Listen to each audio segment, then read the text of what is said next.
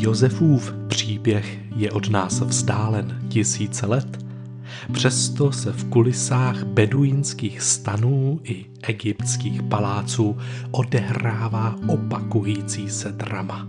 Křivda, vina, chaos, zranění, oddělení, zrada, samota, ale i láska, naděje, úsilí, požehnání, zralost a obětí. Zvu vás na dobrodružnou výpravu po Josefových stopách na cestě od křivdy k odpuštění a usmíření.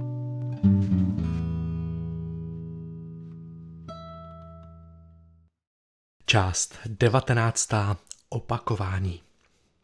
V posledních pěti dílech jsme se zabývali různými oblastmi, které společně v příběhu přispívají k odpuštění. Josef sice žil v dávném starověku, ale lidské bytosti se doposavat měnily jen velmi pomalu. Ano, máme teď spoustu technologií, jsme obklopeni výdobytky civilizace, díky nim právě teď můžete poslouchat můj hlas z minulosti a možná se časem budeme měnit rychleji, ale na rovině vztahů a emocí a prožitku jsme stejní jako lidé, kteří si příběhy poprvé vyprávěli. A Josefův příběh byl pro lidi tak silný, že ho nemohli zapomenout. Vyprávěli si ho z generace na generaci. Ani zub času ho nezdolal. Jakoby každá generace věděla, tenhle příběh musím slyšet, ten musím znát, ten je totiž o mně. Josef byl stejný člověk jako my. Proto může být jeho cesta i naší cestou, proto sami sebe v příběhu poznáváme. Josef kdysi dávno dostal od otce pestrobarevný plášť. Takový oděv byl v porovnání s těmi jednotvárnými barvami oblečení ostatních naprosto výjimečný. Zářil do dálky plný barevných vzorů. A o tento plášť Josef násilně přišel. Možná i proto, že Josefa plášť předbíhal. Takový plášť totiž na první pohled ukazoval na člověka s pestrou osobností. Takový plášť by nosil zkušený velký muž, který chodí výrazně svátečně oblečen, ten nejlepší z nejlepších. Ale reálně se v záhybech pláště schovával tak trochu rozmazlený teenager. Měl k bohatému a zralému chování daleko. Jeden z rozměrů zralosti je totiž to, že člověk se dovede chovat pestře v různých situacích podle toho, jak daná situace vyžaduje. Umí být podřízený i nadřízený, mluvit i mlčet, bojovat i se usměřovat, být něžný, pevný, iniciativní, pokorný, uvolnit se i zatnout zuby. Zkrátka, zralý člověk je pestrý, má ve své brašně s nářadím mnoho různých nástrojů a umí vybírat ty, které jsou v danou chvíli nejvhodnější. Naopak nezralý člověk má v ruce jen kladivo a s ním se snaží řešit úplně všechno a dopadá to blbě. Josef tedy sice nosí pestrý plášť, ale uvnitř nedozrál. O svůj plášť přichází, protože ostatní nemohou tento rozpor snést.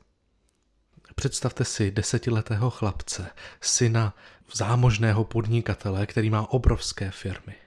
Chlapec by vešel do třídy a říkal, já jsem majitelem společnosti, já jsem tady prostě borec, můj tatínek má všechny peníze, já mám všechny peníze. Ale jeho zralost a jeho schopnosti by takovéto roli naprosto neodpovídaly. Kdyby teoreticky desetiletý chlapec chtěl firmu vést, skončili by pravděpodobně krachem. Je tam rozpor mezi rolí, kterou si myslí, že má, a mezi zralostí uvnitř. Nebo si představte dívku, která by po mamince zdědila titul z molekulární biologie. Mohla by nosit diplom a říkat, to jsem já, to jsem udělala já. Stejně by jí to k ničemu nebylo, nikdo by ji v žádném ústavu nezaměstnal. Mezi diplomem, který získala její maminka, který možná i darovala, a tím, co dívka umí a zná, je propastný rozdíl. Není to ona. Zralost není něco, co bych mohl zdědit, získat jako majetek po rodičích. Zralost není pláštěm, který můžu získat od druhých lidí. Je to něco, co musím sám, s pomocí druhých a s boží pomocí svým příběhem vybudovat. Jinak to není reálné. Podobná propast tedy zeje mezi Josefem a jeho pláštěm. Plášť naznačuje velikost a pestrost, ale ten, kdo se v něm skrývá, je teenager Josef. A tak napětí mezi Josefem uvnitř pláště a samotným pláštěm končí tragédii krizí. Bratři Josefův plášť servou. Ovšem tady příběh nekončí. Josef si časem ze svého vlastního chování utká plášť nový. Jeho nový plášť už není nějakým vnějším oblečením, které by mu někdo dal, ale odráží to, kým Josef opravdu je, jeho vlastní příběh. Představuji si, že Josef jakoby postupně v životě spojí několik různých pestrých látek dohromady. Společně během let vytváří vzorec zralého odpuštění. Do té základové tkaniny utrpení a důsledků křivdy jsou vetkány barevné vzory, které důsledky křivdy promění a prozáří. Pojďme si to zkusit představit ve fantazii. Bratři Josefovi sebrali jeho pestrobarevný plášť, který si nezasloužil. Roztrhali ho a nechali zrudnout krví zvířete. Josef tak od té doby na sobě nese rudý, potrhaný plášť. Ten symbolizuje všechny důsledky křivd, kterých se na něm někdo dopustil. To je jeho nový oblek, oblek oběti. Všechna jeho dřina, bolest, ztráta, apatie, proplakané noci, vnitřní sevřenost, noční můry, kdo ví, co ještě si jeho tělo pamatovalo z traumatu, které zažilo. To vše je důsledkem křivd. A on si je nese jako nové oblečení. Rudý plášť, který nelze sundat, je bezmocný. Všude do svého okolí vysílá svým oblečením jasné poselství. Jsem oběť, jsem oběť. A tak si představte Josefa v rudém, roztrhaném plášti. Ovšem Josef si vezme nové, jinak barevné nitě a začne vetkávat do rudého pozadí pláště nové linie sešívá i ty potrhané cáry, zašívá rány. Přibírá nové barevné látky a všívá je jako vkusné záplaty. Vytváří takový patchwork. První barvou, kterou bere do ruky, je bílá. Bílá barva symbolizuje jeho oddělení. Vždycky, když udělá něco jinak, než by udělali jeho bratři, tak udělá jeden z těch bílou nití na svém plášti. Vždy, když se den chová zodpovědně, aniž by ho někdo musel kontrolovat, je to bílá linie, která je vetkána do jeho života.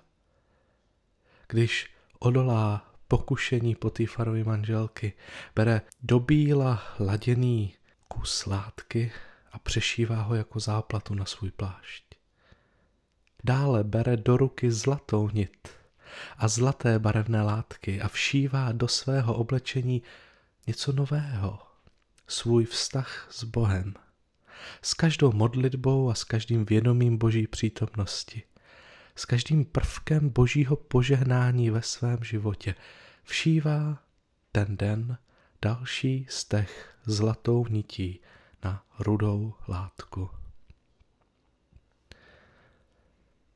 Vytváří se nový vzor.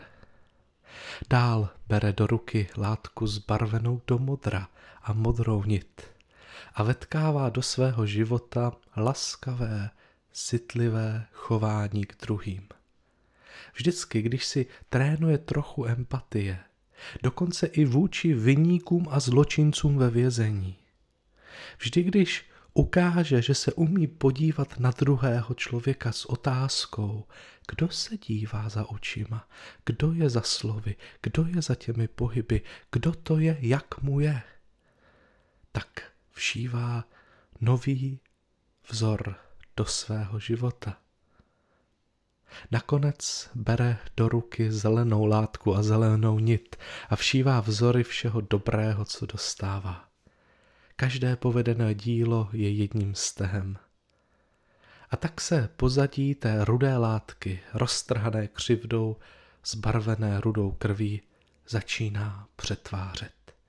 Bílá barva vypráví příběh o Josefově oddělení, zlatá o jeho vztahu s Bohem, modrá o jeho empatii a zelená o dobrých věcech, které dostává.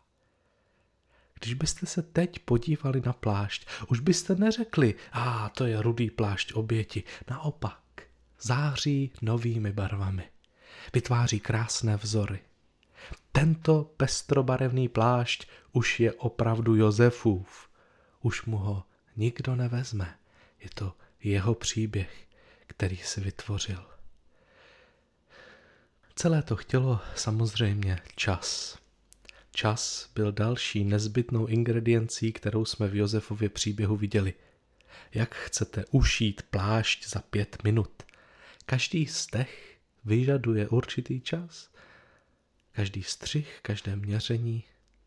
Proto byl právě čas s tou pátou ingrediencí nezbytnou k vytvoření vzoru odpuštění na Josefově životě.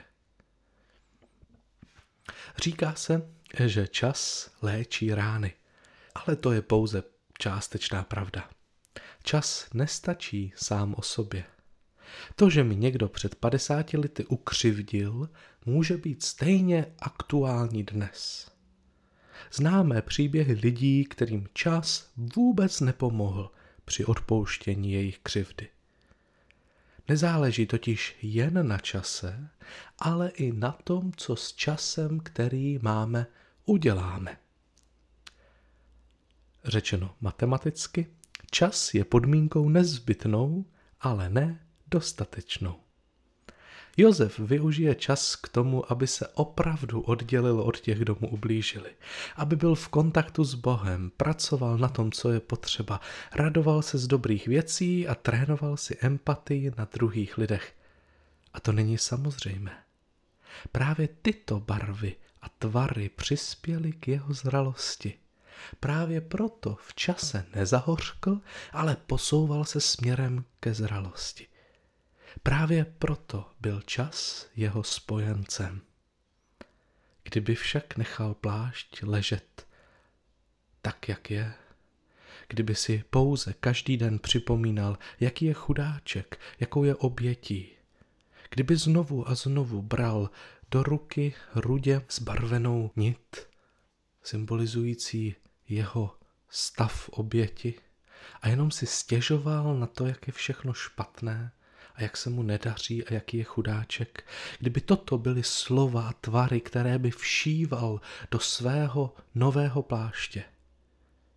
I kdybyste mu dali tisíc let, nikdy by se plášť neproměnil.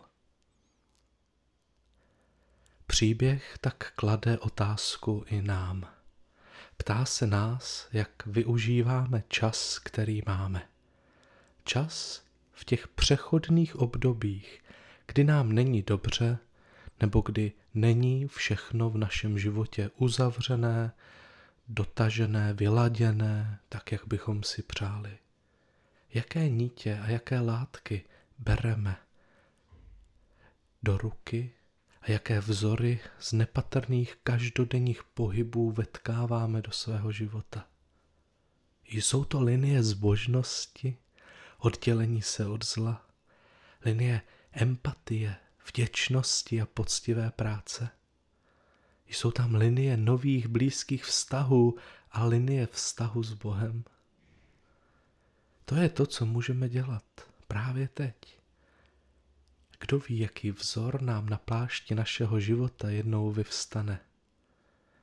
Využijte čas tak, aby čas byl vaším spojencem a ne protivníkem.